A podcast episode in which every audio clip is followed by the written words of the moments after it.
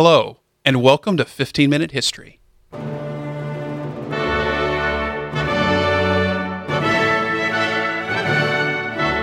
Each week, we teach you about historical people, events, and places in 15 minutes.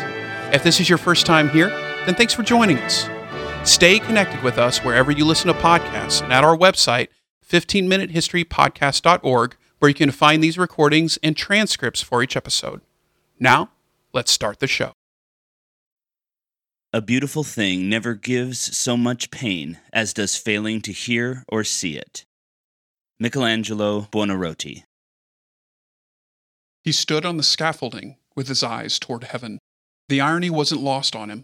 He didn't smile or muse. The thought came and went as he refocused on the lines around the two fingers.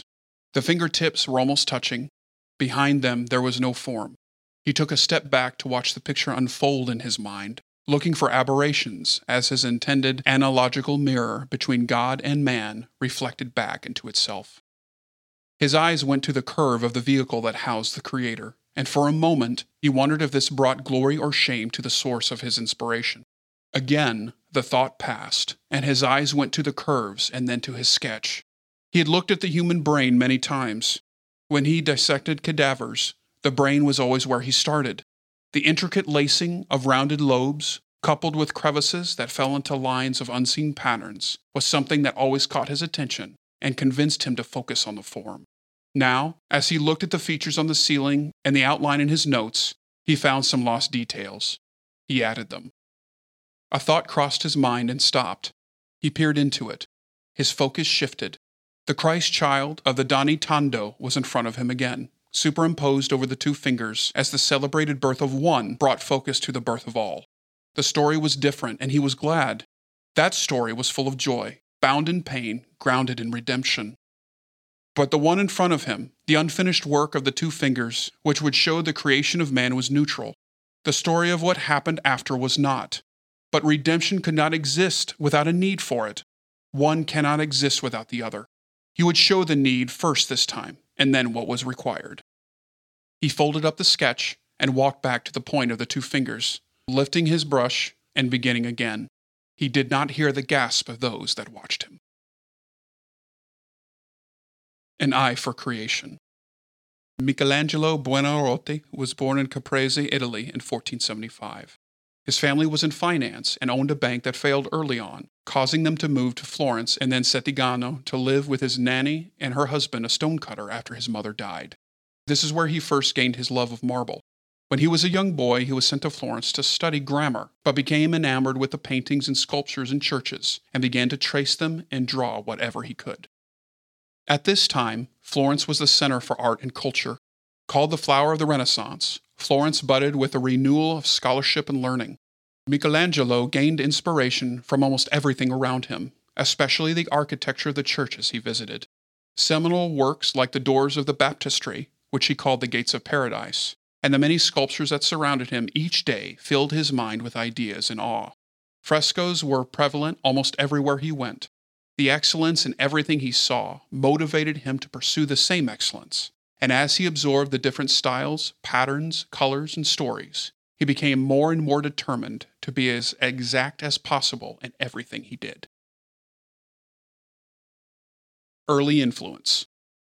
In 1488, a 13 year old Michelangelo was apprenticed to Domenico Ghirlandaio, a master fresco painter who had recently been commissioned with other artists to paint the walls of the Sistine Chapel.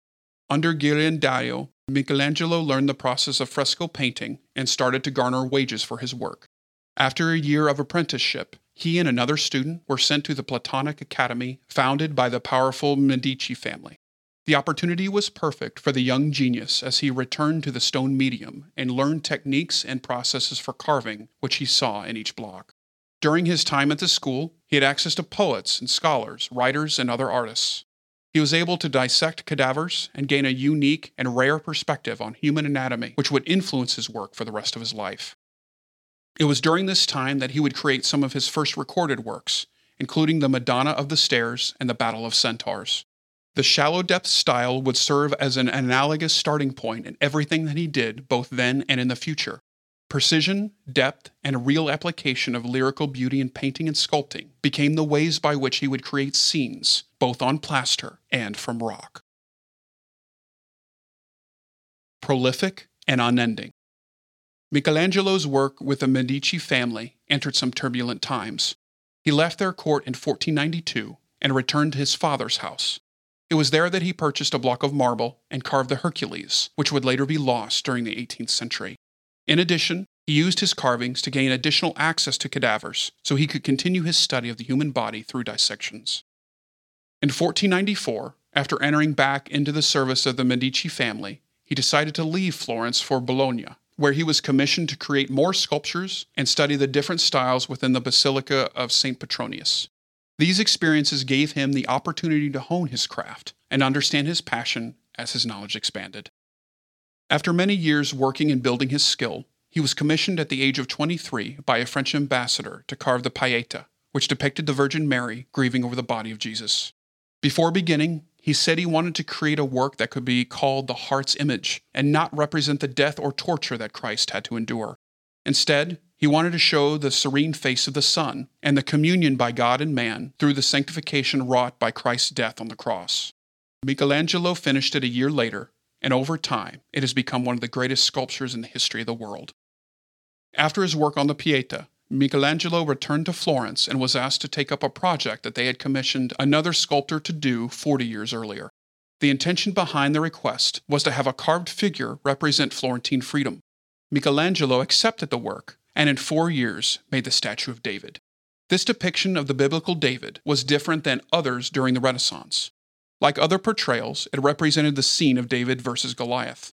Unlike the other versions, Michelangelo instead only showed David, omitting Goliath entirely, and instead showing a tense David about to engage in a struggle with a giant. Many scholars have noted the tense expression, the clenched neck, and the vein popping on David's right hand to indicate stress. The achievement solidified him as a masterful sculptor and increased the demand for his skill and services, many of which he accepted, including an incomplete and lost project where he worked opposite to Leonardo da Vinci. After the completion of David in 1504, he returned to Rome via an invite from Pope Julius II. The invite was actually a commission for Michelangelo to sculpt the Pope's tomb, which included numerous figures and intricate carvings. He worked on this tomb on and off for the next 40 years and never finished it to his liking despite creating magnificent pieces like the figure of Moses. His commission to work on the Pope's tomb sparked outrage from several artists who were in service of the Vatican court. One of the primary dissenters was the architect of St. Peter's Basilica named Bramante, who held influence and was responsible for much of the design work within the basilica. Hoping to embarrass and shame Michelangelo, he pushed the Pope to add another commission to Michelangelo's roster, believing that the required medium was not the artist's strength. What happened instead is nothing short of a miracle of artistic expression. The work was commissioned to start in 1508, and was at first only going to be comprised of a small section that depicted the twelve apostles. Instead, Michelangelo argued for another vision, well beyond the bounds of the original request. His only demand with the proposal was that he be allowed a free hand to work the story he had in his mind and create something that only he could see. The result was over four years of work and one of the greatest masterpieces ever created. The Sistine Chapel composition covered the entire 500 square meters of ceiling and contained over 300 figures. It tells the story of the book of Genesis from Adam to Noah and then the prophet Jeremiah. It includes other depictions of men and women foretelling the coming of Jesus, all surrounding the story of the creation and the fall. To this day, the work is one of the pillars of the Renaissance and one of the greatest artistic works in the history of the world. If all attempts to shame lead to such outcomes, may we all be shamed, and what a gorgeous world this would be.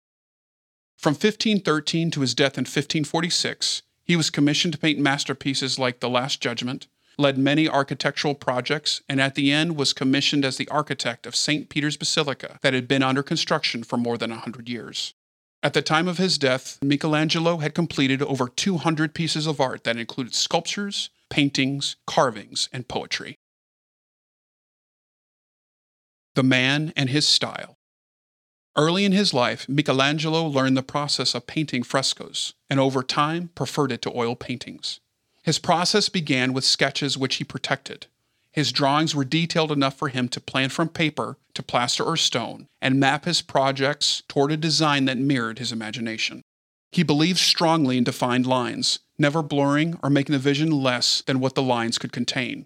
He was also the master of depth and shadow, somehow showing boundaries through defined lines and giving glimpses of the dimensional perspective as a result.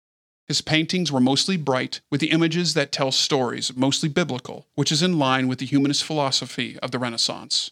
His eye for light and shadow were unparalleled, bringing both his sculptures and paintings off the canvases and into the mind of the viewer.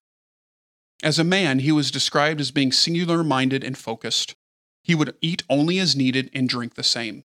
His thoughts were always on his work. He never married and had no children.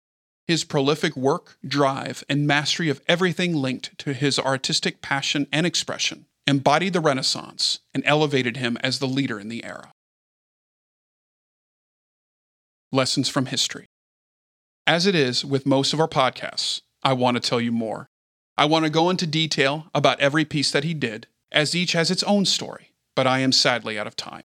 To look at a Michelangelo piece is to look at a dream made real, cut and measured in lines, forms, and scenes that started as a thought, made manifest by masterful work with skill that has never been seen since. To this day, his skill is unmatched. For me, it is not possible to see one of his pieces and not fall into it. Some call it magic, others divine inspiration, others call it singular talent that we will never see again. However, we define the source, the pieces of art Michelangelo created use a definition that served as an outline for a new era, a vision that was cast through picture in rock, motivating the generations that followed and still inspiring us today. Thank you for joining us on 15 Minute History. Please take a moment and leave us a review wherever you listen to this podcast. It really does help. We hope that you will join us for a discussion segment and come back next week as we walk in history's footsteps 15 minutes at a time.